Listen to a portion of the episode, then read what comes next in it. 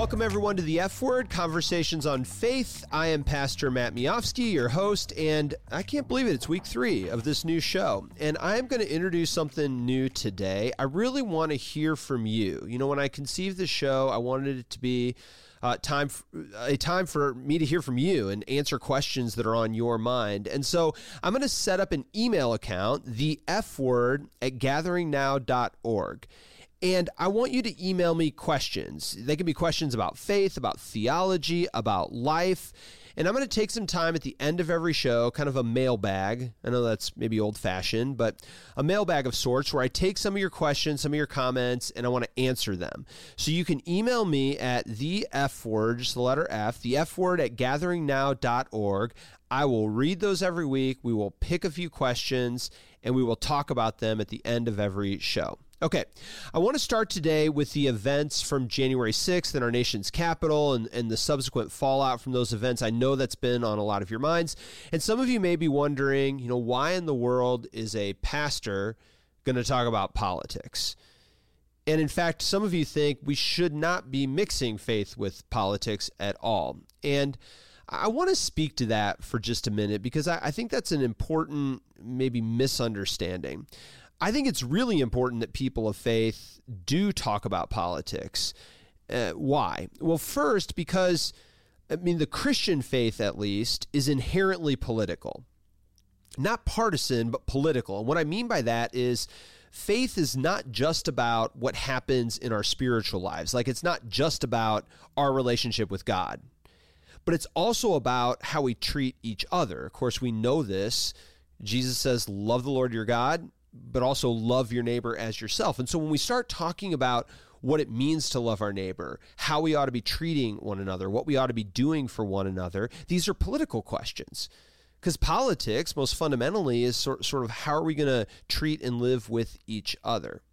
So that's the first reason why I think it's important for people of faith to to be willing to be political. But second, and this is really important, I think, for the time we're living in now, it's because faith, especially Christian faith, has become increasingly partisan over the years.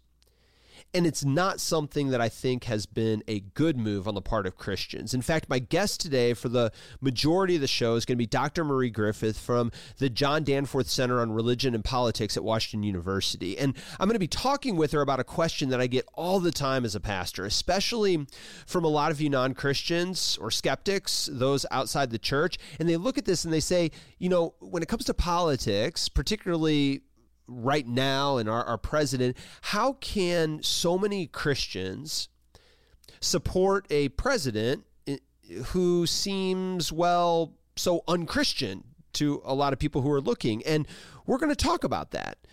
And, and I want to talk more broadly about sort of the history of evangelical Christians and especially them wading into Republican politics.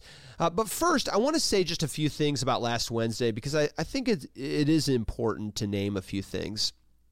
When I, I was outraged when I flipped on the news and I saw what was happening uh, Wednesday afternoon on January 6th. I imagine many of you were as well. You know, whatever your beliefs, wherever you're coming from, a lot of us, you know, we were angry, we were frustrated, we were sad. And I think for me, the the image that was probably the most frustrating was uh, just when I saw the Confederate flag being paraded through our nation's capital. I, I just, it was so deeply wrong.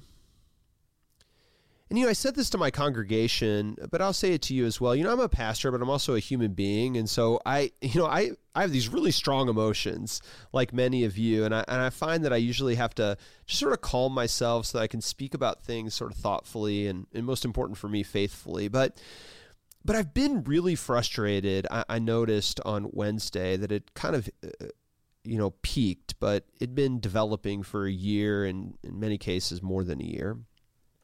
You know, I've been frustrated, you know, the way in which the truth has consistently been minimized and relativized. That ought to matter to us as Christians. I, I've been frustrated by political leaders who, you know, have, have touted racism and xenophobia and hatred and divisiveness and lying. And, and this has become so acceptable, this language. And it's not championed just by sort of fringe voices, but by our president, other political leaders. And whatever your policy opinions, like as as Christians, th- th- this should this should outrage all of us. I've been frustrated because as a pastor, I look around and it seems like character just no longer seems to matter in the people that we choose to lead us. You know, we only care if their policies match ours. I mean, as a pastor who every week stands up and, and speaks to kind of the, the kind of people God wants us to be, it frustrates me that, that character seems to matter so little on the national stage. I'm frustrated that in so many ways, Christians I know have put political ideology ahead of their Christian commitment. And, and a lot of what is happening right now has been supported and enabled over the years by the church. And, and I just think it's wrong. As a pastor, I want to say that it's wrong. And I think it's really important that we have some Christian leaders that point to a different way because this way in which American Christianity has gotten so tied up in partisan politics, I think has really given a lot of Christians a bad name but you know i don't want to stay outraged. I don't want to stay mad. And so when i get mad i try to return to you know things that are hopeful. And and i'm reminded i was reminded last week of two scriptures that came to mind but one's from the gospel of john chapter 8 and it says you know the truth will set you free. Jesus said this. And so i think i do think it's important that that we're willing as christians to name what is true especially what is wrong. That's why i wanted to start the show this way. But but also in the letter of John, First John chapter 4, it says, Perfect love casts out all fear. And that scripture always reminds me that in a world that wants to, that benefits from, that's incentivized to, to make you scared, to get you fearful, to get you riled up, that as Christians, we're supposed to return to love. And we're supposed to return fear and hatred with love. We're supposed to return darkness with light. We're supposed to return despair with hope. And that's what I want to be about as a Christian, as a pastor. That's what I want the show to be about. And that might sound weird, but I really am hopeful. You know, I mean, I look around and I'm hopeful. I'm hopeful for our country that our institutions bend, but they didn't break. I'm hopeful because, you know, for the first time, did you notice? For the first time in a long time, there were Republicans and Democrats actually agreeing. Like people I never thought would stand together, they did. And and they were agreeing, calling out uh, what was wrong. I'm, I'm hopeful that there are so many leaders and Christian leaders who are, are trying to to speak in a different way, to, to stand for something different from the divisiveness and, and the hatred that we so often see. And so I think that's important. But today I really am eager to talk about Christian involvement in politics more broadly. I do think this is worth us exploring how it's led us to this point and how it's perhaps changing or how it ought to change. And so after the break, my guest for the remainder of the show will be Dr. Marie Griffith at the, the John Danforth Center on Religion and Politics. We are going to ask her all these questions. She is a specialist in these matters. But first, uh, before we get to that, we're going to take a break. You're listening to the Big 550 KTRS. The Gathering is creating a Christian community that is compelling for new generations of people, all people the hope for you as part of this community is that you will not only belong, but become who you are meant to be and believe in the power of faith. You can find out more at gatheringnow.org. At the Gathering, when we say churches for everyone, we mean it. No matter who you are or where you've been, we invite you to come meet new people and explore your faith. You will be welcomed and feel connected to a community of people who seek truth, are generous, and invested in helping others. You will learn to be present in your life, grow in your faith, and ultimately believe in something bigger than yourself.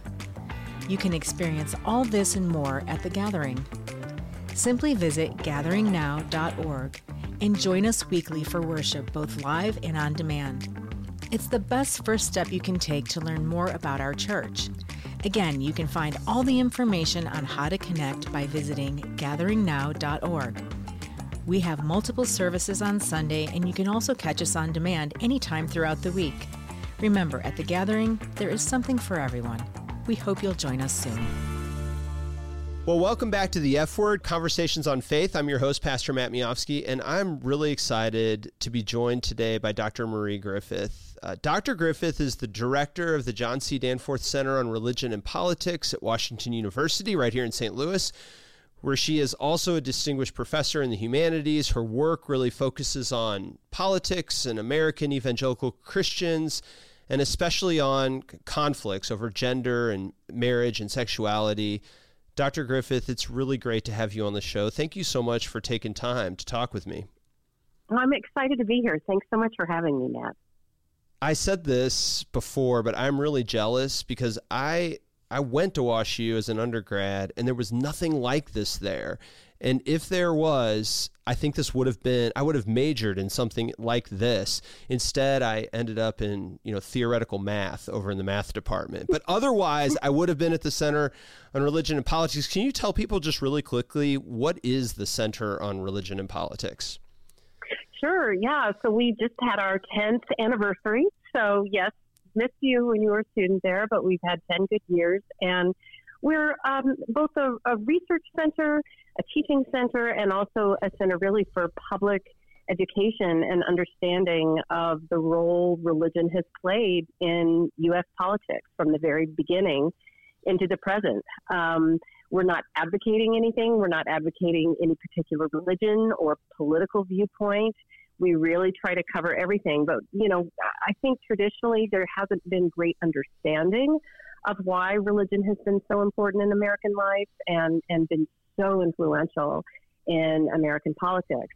And so we were created to kind of fill that void. And we've got eight faculty members now. All of us are active scholars, but also uh, love classroom teaching and you know work a lot with the students at WashU as well as hosting public events and that kind of thing. And everything is streamed, so even your listeners from far away, if anyone's interested, uh, we, we videotape everything and live stream it and uh, have a really great program of events. That's awesome. I will say something about that at the end. Uh, and I have I have so many questions based on what you just said, but I want to start just for a second with you because you know you always hear that joke the you know you're not supposed to talk about two things in polite company religion and politics and yet you're a professor of both of these things. How did you get into this? What led you to this kind of work? Tell us a little bit about yourself. Oh sure. Well uh, let's see. I am from a, a, a sort of an interesting background a kind of mixed background i guess. I'm from chattanooga tennessee and was raised southern baptist in the 1970s and 80s. And some of your listeners will know that that was the era in which there was an enormous conflict between uh, fundamentalists and folks who called themselves moderates, but were really more on the liberal side. I like to mm-hmm. say the mm-hmm. Jimmy Carter type of Southern yes. Baptist, uh, more interested in social justice and caring for the poor uh, and, and tending towards more liberal politics there was this uh, massive conflict, and and my church, I felt it very strongly. My mother was on the church staff as a secretary and cared deeply about this heritage. So I sort of grew up um, under this shadow of of that kind of conflict, and I, I definitely think that shaped my interest. I, I just saw the importance of religion and, frankly, the politicization of religion from a very early age. And of course, Chattanooga was also just sort of right in the middle of the Bible Belt. Yeah. Um, so there was a lot that was far more fundamentalist than my church, but a lot that was that was much more liberal. So I always found these issues really fascinating. Um, gender politics were at the heart of that Southern Baptist conflict. And uh, I saw that too from a young age. And, and because my mother was both a devout Southern Baptist and a feminist, a very active feminist, um, those identities never seemed to be in conflict to me, but within the denomination as a whole, they were seen as as really incompatible. So that got me started, and I studied other things. I studied political thought actually in college and tried to get away from religion, but I couldn't, and so went on and got my PhD in religious studies and then you know have written about religion and politics for my really whole career since then. Oh, I love though that the the roots were real for you.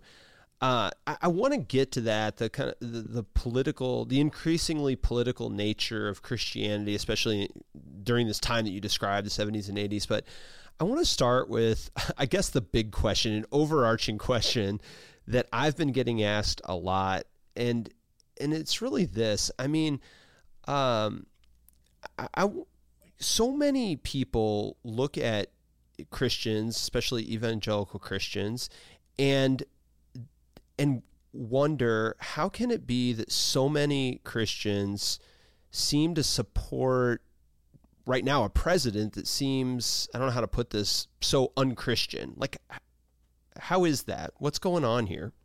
Mm-hmm. Yeah, I, I think you know there's a long history to this, of course, and I'm happy to go into as much or as little detail as you want. But I think looking at what we see now, you know, the I think the most basic explanation now seems to be that a lot of conservative Christians have been taught and have come to believe that uh, God has called Donald Trump for this moment.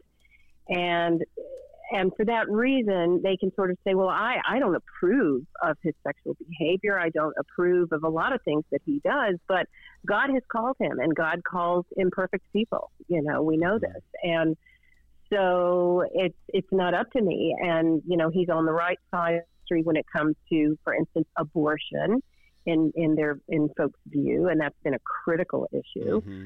Uh, but I think on a lot of other issues too. I think on economic issues and issues pertaining to welfare state and you know lots of different kinds of issues. I think that many Christians have seen him embodying their policy vision, um, even if there's little to no evidence whatsoever that he's really been a person of faith, uh, you know, an active churchgoer um, at any point in his in his life. Yeah, I, I want to come back to this point because I, I kind of hear in what you're saying that they've chosen his policies over the person, that they they become less interested in the kind of person that they're voting for, and more interested in the policies that that person promotes. But before I get to that, I, I mean, we I think that this whole uh, question has a history, as you indicated, and um, evangelical Christians. This isn't the first time they've you know gotten behind uh, a candidate or a Republican candidate. This relationship between evangelical Christians and the Republican Party kind of has a history. Can you tell us a little bit about how this relationship started? When did evangelicals mm-hmm. begin getting so political or so partisan? Uh, will you mm-hmm. share with folks a little bit about that? Yeah, absolutely. I mean, it's it's complicated because you know at one point in time, I think you would have found evangelicals all over the political spectrum.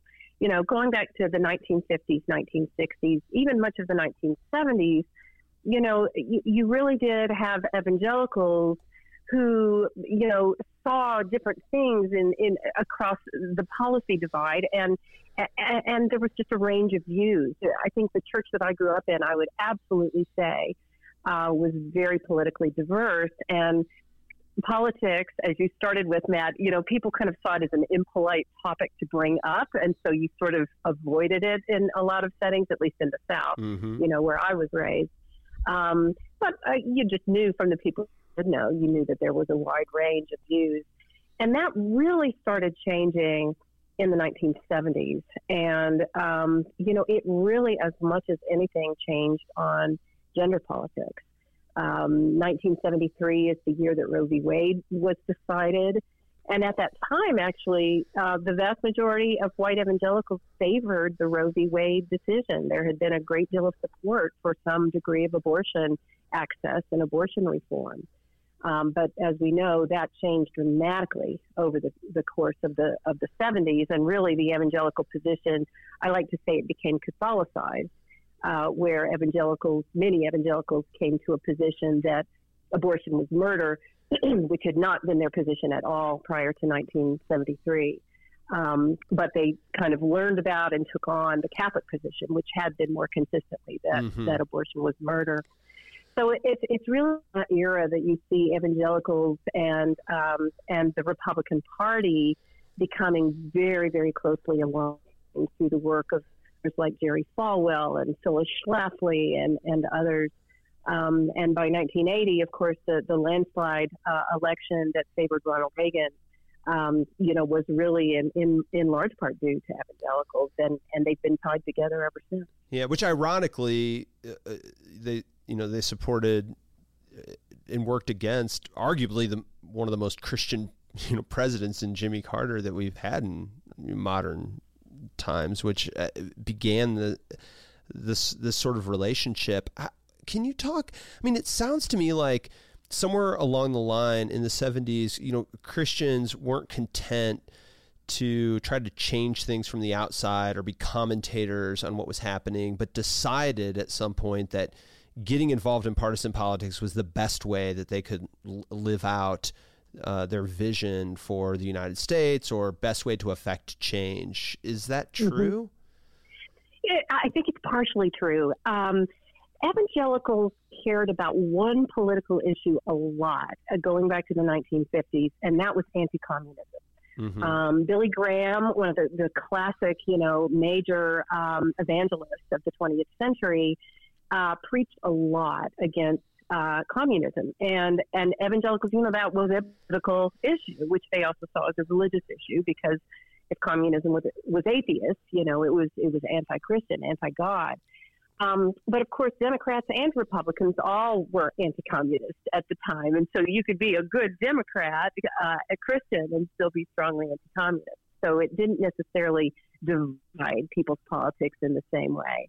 Um, that really did happen more in the 70s, and just to go back to something you said, which I think is really important, Jimmy Carter, who was elected in 1976, he was the first president to come out as a born again Christian. Mm-hmm. Um, he was very open about his evangelicalism. He taught Sunday school every week uh, in his hometown of Plains, Georgia, and uh, was very overt. And, and frankly, the national media didn't know what to do with him. They treated him as this sort of exotic foreign creature uh, that they, you know, didn't understand.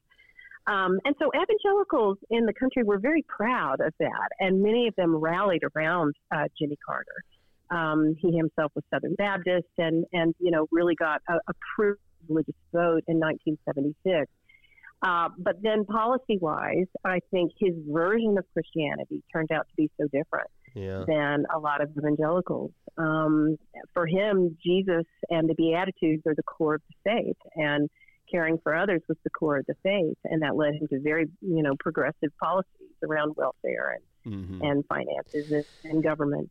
And, and really, and, he uh, was. I mean, he seemed to sort of mirror the. Uh, that kind of debate within the Southern Baptist Church that you were talking about, he brought that. I mean, in a, in a way that was playing out politically as well, right? I That's mean, right. That's yeah. right. He was more of a social gospel uh, Christian. You know, we mm-hmm. uh, the social gospel has been an important movement at different moments in U.S. history, and really says, you know, the gospel teaches us that we that you know it's our calling to care for others, and government needs to be caring for others. Um, and of course, conservatives often see some of that as being socialist. Uh, that's been the critique of that. But Carter embodied that, and so evangelicals turned against him.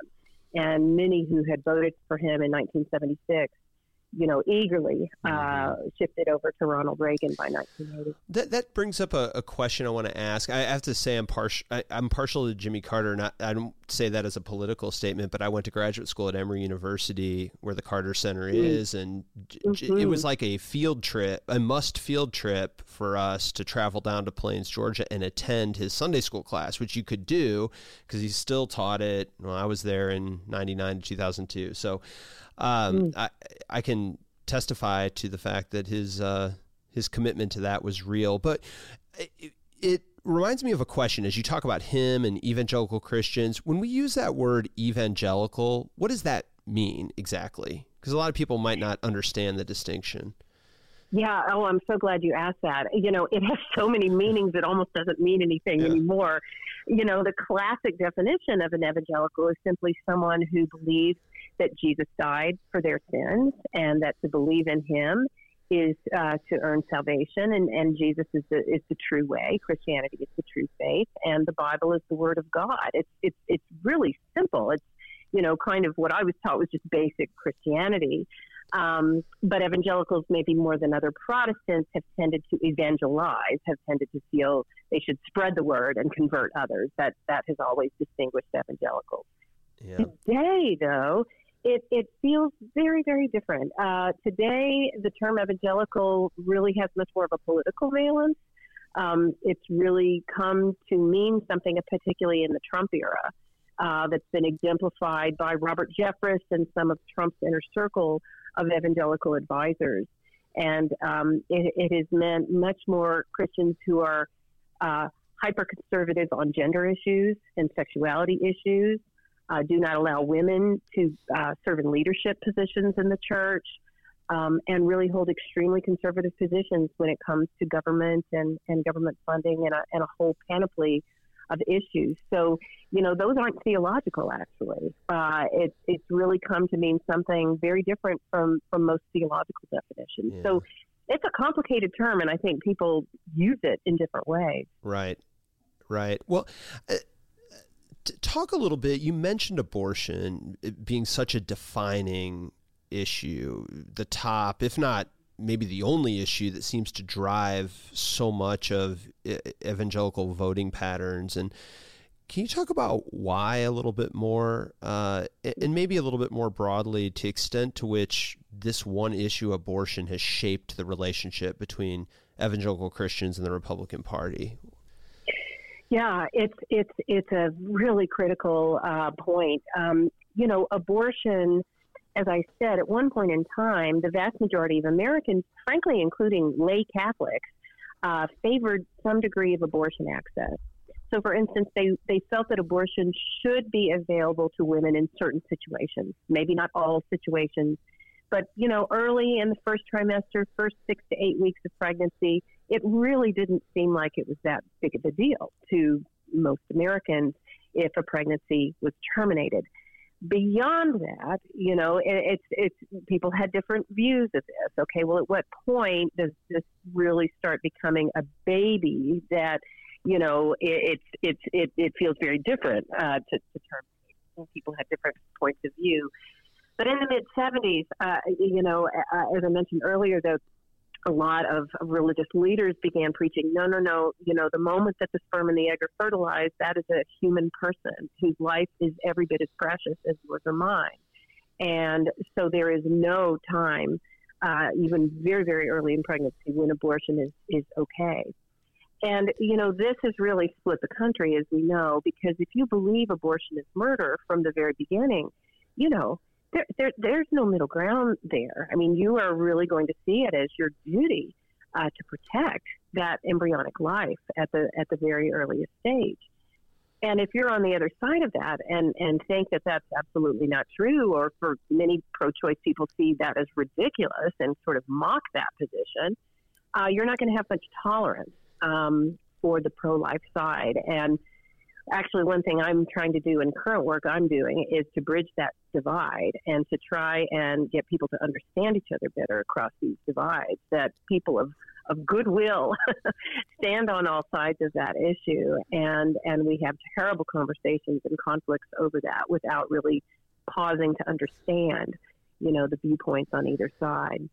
Yeah. But um, you know, cynically, I think a lot of political leaders uh, realized this early on, and you know, a lot of Republican um, kind of, uh, I don't know, kingmakers weaponized abortion in this way and really persuaded a lot of people there was only one Christian way to look at abortion.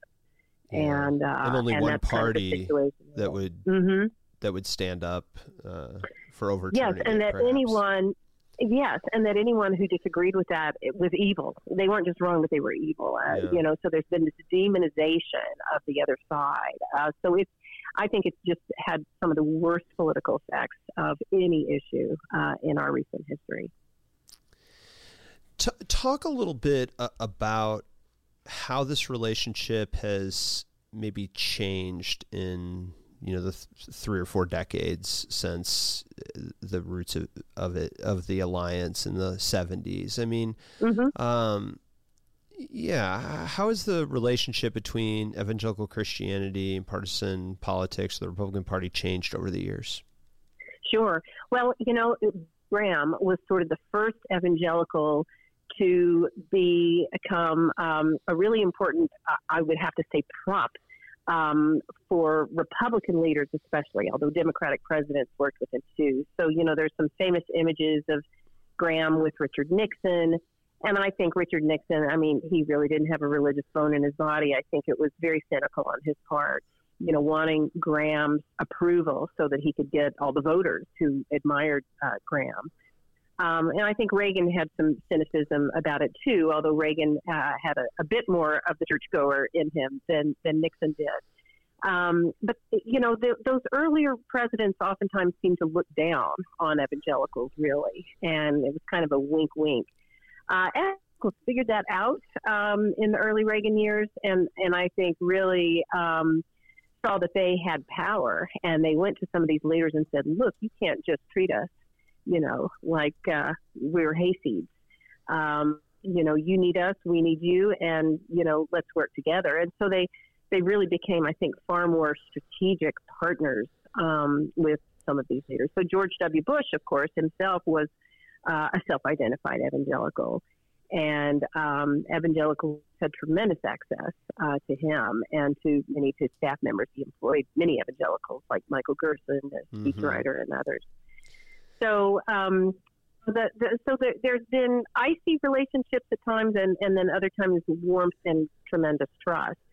Uh, but they've trusted no president more than they have Donald Trump, which you know I think a lot of other Christians find ironic because they find Trump the least trustworthy president in our history. Yeah. Um, so I, have often done this thought experiment, and maybe you can help me with it. it it's sort of a who's the who's the dog and who's the tail wagging the dog. It seems like early on, you said there were sort of these Republican kingmakers who saw evangelical Christians.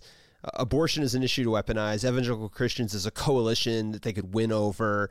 Uh, to essentially as part of a larger strategy to you know they saw changes in the South and you know they were going to have to get new people to vote for them and and but over time I, I wonder is it still that, or is it the evangelical Christians who are in charge, and the Republicans kind of have to do what what they say? H- how do you analyze that? I mean, uh, it seems like the power dynamic has shifted over time.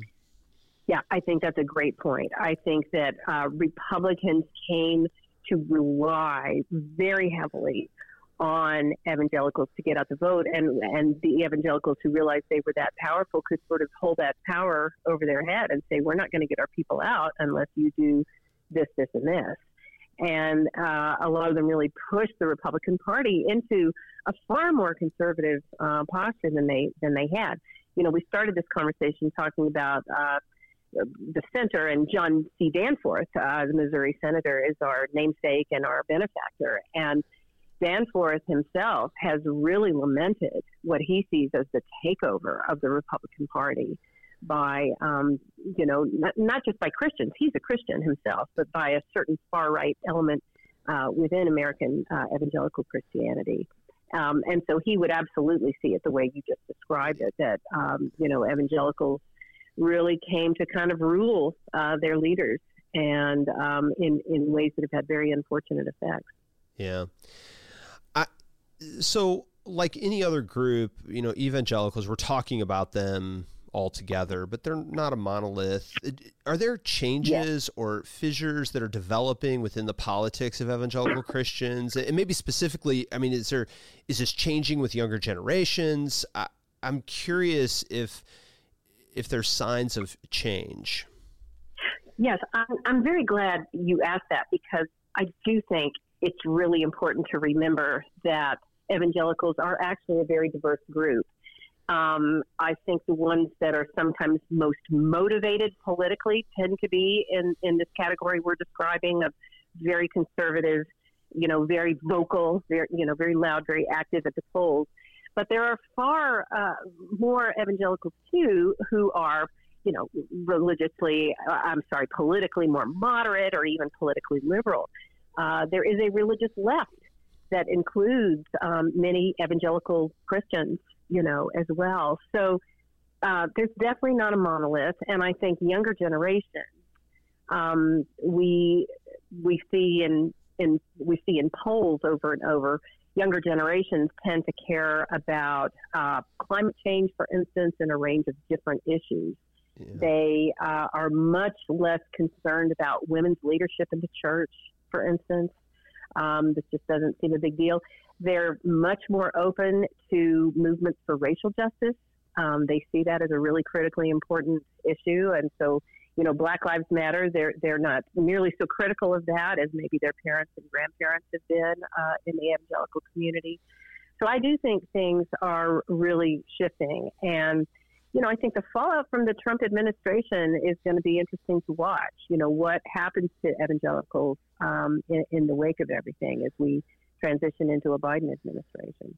Yeah, I, I ask that somewhat selfishly. I, I often am personally described as a progressive evangelical, which mm-hmm. I accept the you know I, I, accept the label, but I'll get phone calls from or emails from other evangelical pastors or, or leaders you know sort of secretly telling me you know matt we can't say this in our church but we're really starting to change our mind about LGBTQ inclusion in the church. Or um, I really wish my mm-hmm. church would get on board with climate change, would understand that that's a real issue. Or, uh, hey, economic justice or racial justice is something that my church just won't talk about. And so I, I see it kind of underneath the surface. It's happening, especially with younger evangelical leaders and pastors who are really beginning to call into question some of the stuff that was just assumed to be rock solid uh, in in the churches that they grew up in. So. Uh, That's so interesting. I, I mean, I, I believe that. I think younger generations, the pollsters tell us younger generations do not understand why their elders have been so obsessed with homosexuality. Yeah, you know, every younger evangelical has a gay person in their family or friend, a good it's just normalized for younger generations. Yeah. And so I, I agree with you. That's one of the big issues that I think the younger I, evangelicals differ from their from the elders. It's incredible because I uh, I people may not know this about me who are listening, but uh, you know the gathering, the church I serve, and and I've always I've always believed that LGBTQ uh, people should be fully welcomed into the life of the church at all leadership levels, and that's the kind of church the gathering is. And this sermon I preached, I don't know, seven, eight years ago, just where I walked through the texts in the Bible that are used to kind of condemn uh, gay and lesbian people. I mean, it was like a 47 minute sermon where I was sitting down, and it's by far been viewed more than any other sermon I've ever preached. I always laugh because in some ways it mm. was the longest, most boring, you know, sermon, and yet uh, this is just uh, is such a, a divisive issue. But I wanted to, you mentioned a little bit that not only are evangelical Christians diverse and starting to change, but that there are also kind of other kinds of Christians that don't describe themselves as evangelical necessarily. So is there any I, I kind of ask this tongue in cheek. Are there any Christians that aren't Republican? I mean, I think a lot of non, you know non Christians wonder, like, are any Christians not Republican? But kind of in other words, is there anything similar to this happening in the Democratic Party or on the left? Mm-hmm. Yeah, well, one thing to say, let's talk about Catholics for one moment because, you know, Catholics are fascinating on this. Catholics are very divided politically. Um, we often think of Catholics as being Republican because of the abortion issue and because the U.S. Conference of Catholic Bishops right now has been extremely conservative and, and really quite pro Trump. You've got uh, a lot of leaders who have been openly friendly uh, to Trump and been, been unusually political, I think, in, the, in their speech. But if you look at ordinary Catholics on the ground, uh, there are very large numbers of Catholics who are Democrats, and and I and I mean faithful Catholics. I don't just mean you know including Joe Biden, right? including Joe Biden. Okay, so yeah, let's think of them as Joe Biden Catholics, who again are motivated in part by a certain vision of the social gospel. Um, they may not uh, love abortion or believe in it them, themselves, but they also would see that democratic policies have actually driven down the abortion rate in, in many cases. And so, you know, making abortion illegal is not the only way to, to drive down the abortion rate. If you really want to reduce the abortion rate, you know, there are policy uh, solutions that can help you with that. And, and I think that's how a lot of Catholics themselves on the ground uh, think about it. So, yes, there are many devoutly uh, Christian, Catholic uh, Democrats, but th- there are Protestants too. So, you know, what we used to call the mainline uh, Protestants, they are still out there. Uh, their churches have gotten smaller in many cases uh, which is one reason everyone loves your church, Matt, because you've done such an amazing job, you know, kind of in a mainline tradition of creating this dynamic uh, congregation that everybody wants to go to. And I, I think there are other examples of that in other in, in the other denominations too. Um, so those are, uh, you know, great examples there. But there there are lots of Christian uh, Democrats out there, and um, and I think they feel somewhat appalled that, um, that that on the far right conservative side, people have been persuaded that the only Christian political party is Republican. Uh, you know, there's just that that view people have been taught uh, from birth in, in many cases, and right here in the state of Missouri, I can think there's a lot of that, and you know, it's simply not the case. There, there's a there's an old quote by Tony Campolo that I'll use every once in a while. He said, you know, mixing religion and politics is like mixing ice cream and manure. It doesn't do much to the manure, but it sure does ruin the ice cream. Oh. And I'm curious how you would yeah, how would you diagnose the impact on evangelical Christianity? Getting so involved in politics, what's it done? We talked about kind of what it's done to the Republican Party. Uh, what has it done to uh, evangelical Christianity in America? Well, yeah, and, and, you know this is a concern that really goes back to the founding fathers. Um, you know who were very, of course, folks like Thomas Jefferson were very keen on separating church and state and and keeping them apart, and it was partly to protect the government from overly religious influence, but a lot of it, the impulse even for Jefferson was in part to protect religion from from the state and from government overtaking religion and distorting and corrupting uh, religion.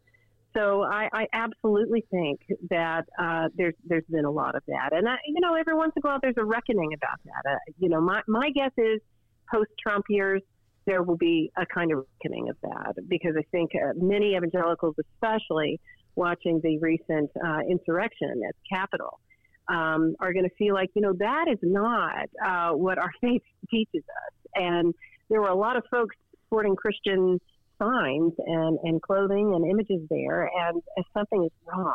You know, something has been corrupted here, and we've let that happen.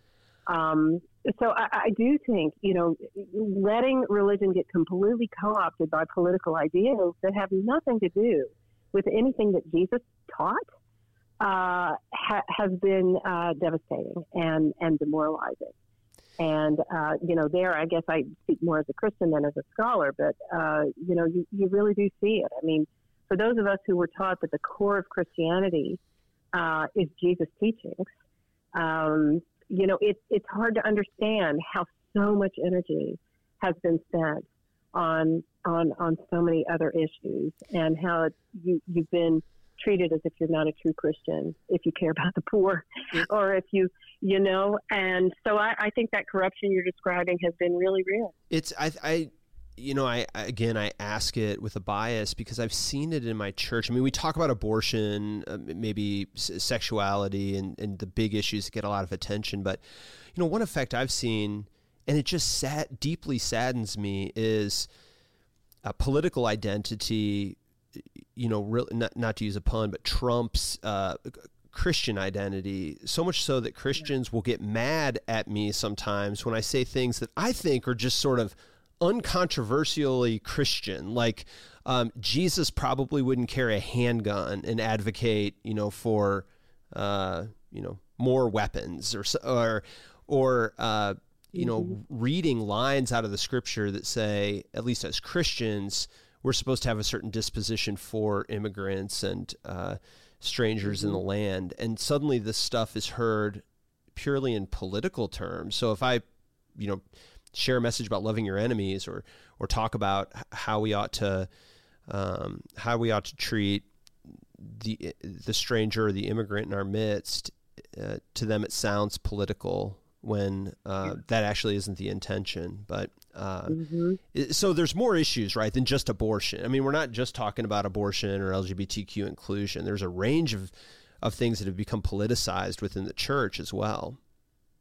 Absolutely, I no, and I, I hear you because it it seems to me, you know, Christians, if nothing else, they're about loving others and and really reducing suffering in the world. You know, at, at its core, uh, that that certainly seems to be what Jesus was all about. Um, and and so we can disagree on the best ways for doing that, but you know, I, I don't see how you criticize someone else for caring about immigrants as if that's sort of a you know such a politicized position. That that is sort of what we've come to now. So I I looked up, you know, in preparation and I saw that you're working on a book, if I have it correct, or maybe you're done with it, Making the World Better, some historical lessons for a fractured nation. Mm-hmm. Is that mm-hmm. is that the title of this book? And if it mm-hmm. is, you have to give us a sneak peek. Um, what are some words of hope? I mean, this sounds like you might have. Mm-hmm. Uh, what are some historical, maybe, uh, reasons to hope that the divisiveness that we see right now or that many of us you know experience right now you know can change. Yeah. Yes i am working on this. And you know at the last minute i changed the title from making the world better to making the world over which comes from a quote uh, from james baldwin the, the, the great uh, intellectual and activist of the 20th century who said you know we made the world we live in and we have to make it over and you know he meant that just kind of from the bottom up. And and so the book kind of takes that and and and really examines the way that we have told ourselves Americans have a, a distorted version of our history. You know we have so badly wanted to believe in American exceptionalism and that we are the greatest nation to have ever existed in the history of the world um, that we haven't been comfortable looking at our shortcomings and our flaws and the violence uh, that's to this nation. And so it's really a reckoning with trying to uh, grapple with racism and with white supremacist ideology and and with our nation's very conflicted um, treatment of immigrants and foreigners and and uh, haven't always welcomed the stranger as as we've said we would and also misogyny. I've written a great deal about misogyny and, and the treatment of women who haven't uh, occupied traditional feminine roles in, in the way that they've uh, sort of been seen to do. And, and it, it, you know, really ultimately my point there is that if we can tell ourselves truer histories, um, we won't fall apart. We will continue to love our country and love one another, and, and we can actually do that better if if we're doing that with a full and truthful view of ourselves instead of resisting um, the imperfections. I mean, it's it's you know, so that's that's really what I'm trying to do. My my way of feeling hopeful is to say so many people we all want to be better. We're all concerned about our fractiousness now. People across the left and the right uh, are concerned and want there to be more caring and more unity and um, you know, better ways of, of approaching one another. So the very fact that we all seem to want that now, I think, means there's real energy towards towards getting there. So the book is my small attempt, I think, at trying to provide hope and and strategies, you know, for being able to do that better and have better conversations across uh, conflicted issues and and um, you know find a way forward it's such an important it's such an important uh, piece of work. I, I, said last week from the pulpit, I said, yeah, one of the more hopeful things I've seen in a while is in, in the wake of the insurrection at the Capitol. For the first time in a long time, I felt like I saw Republicans and Democrats, people I never thought would be on the same side of anything, actually agree on something that that was wrong and that that's not who we are, certainly as Christians or as Americans. Um, so I, I want to end going back to something more uh, maybe autobiographical. So you've you spent a lot of time studying this. You said you grew up in a Southern Baptist church. You grew up with sort of a, a politically active family. Has studying all of this the way that you have has it made you more or less Christian? and more or less political in your own life? Oh, wow. I thought you were going to ask me if it had made me more or less cynical or more or less hopeful. um, well, you know, I think in terms of Christian, I, I've never felt, I guess because I grew up with a very strong sense of the priesthood of all believers uh, as a Baptist, um, and and the sense that you know I had gotten a great foundation in what true Christianity was, and it was at the core caring for others and and um, you know visiting the stranger and, and and healing suffering where I could and and showing love and so I've never really departed from that or felt that my Christianity was inadequate because someone else said it was. Mm-hmm. So I don't think it it certainly hasn't made me less uh, faithful. It's made me probably more aware of the power plays that happen in churches, but heck, growing up Southern Baptist in the 70s and 80s, I, I saw all that at the time. That was pretty obvious. You had a front row seat. So, yeah. um, in terms of my politics, um, you know, I I uh, I really regret, um, and I, and I see this in the in the Democrats and the people with whom I, I feel somewhat politically aligned. I, I do regret what I see as a, a lot of self righteousness and mockery of others who think differently, and and I understand where the anger comes from, and and I often feel that anger myself, but you know, I I do not agree oftentimes with what I see as the strategies a lot of political actors put forward, uh, in, including feminists with whom I'm again quite aligned. Um, and I'd like there to be a lot more conversation and a lot more good faith attempts to uh, work together and hear each other and argue in a civil way and try to collaborate and cooperate. And maybe I'm a little more cynical about that now because it feels like we've we've lived through a really tough, you know, not just the last four years, really the last you know 25 years, maybe the last 50 years of conflict and and bad faith.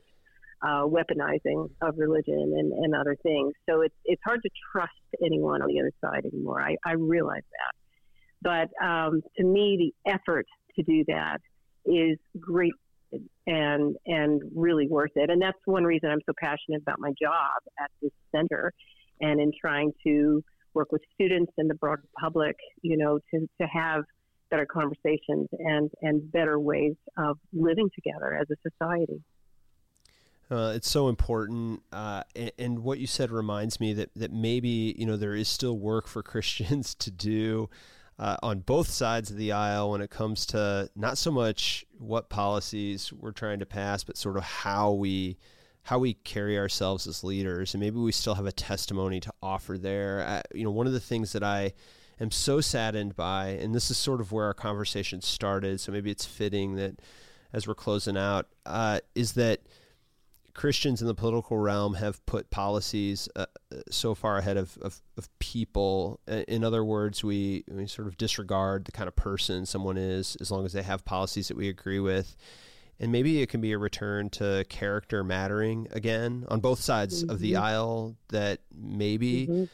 uh, if you look at scripture, arguably, you know, who we are is as important or more important than what we believe or you know, uh, what position mm-hmm. we have and uh, one of my hopes is that our political leadership would uh, recover a sense that character actually does matter, uh, and mm-hmm. and uh, how we carry ourselves and who we are matters as much as uh, what policies we're putting forth. But oh, to that I say amen. I I could not agree with you more. Well, Dr. Griffith, thank you so much for spending so much time with me. This conversation has been wonderful, and I know that I know that it's a gift to those who will listen to it. And I want to say, sometime I want to have you back. I didn't go here because it would have opened up a whole new. I want to have you back sometimes just to talk about women in leadership in the church. And mm, I'm going to ask mm-hmm. you a question. You don't have to answer it because we'll save it for next time. But one of the things that continues to baffle me is in the world on both sides of the aisle. Women are now in leadership, in politics, in business, in, uh, in all sorts of different areas of our of our world, and yet there is still, uh, you know, there's still this sort of comfort with women having second class status in so many of our churches. And it's yeah. almost like we have moved past it. We don't even talk about that anymore. So, sometime I want to have you back. We will talk about that.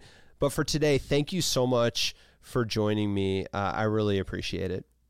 Oh, thanks so much for having me. And I look forward to that conversation about women. That would be great. And thank you all again for listening. This has been the F Word Conversations on Faith. Again, I'm your host, Pastor Matt Miofsky. Don't forget you can email me at the F Word at gatheringnow.org. I'll start answering some of your questions.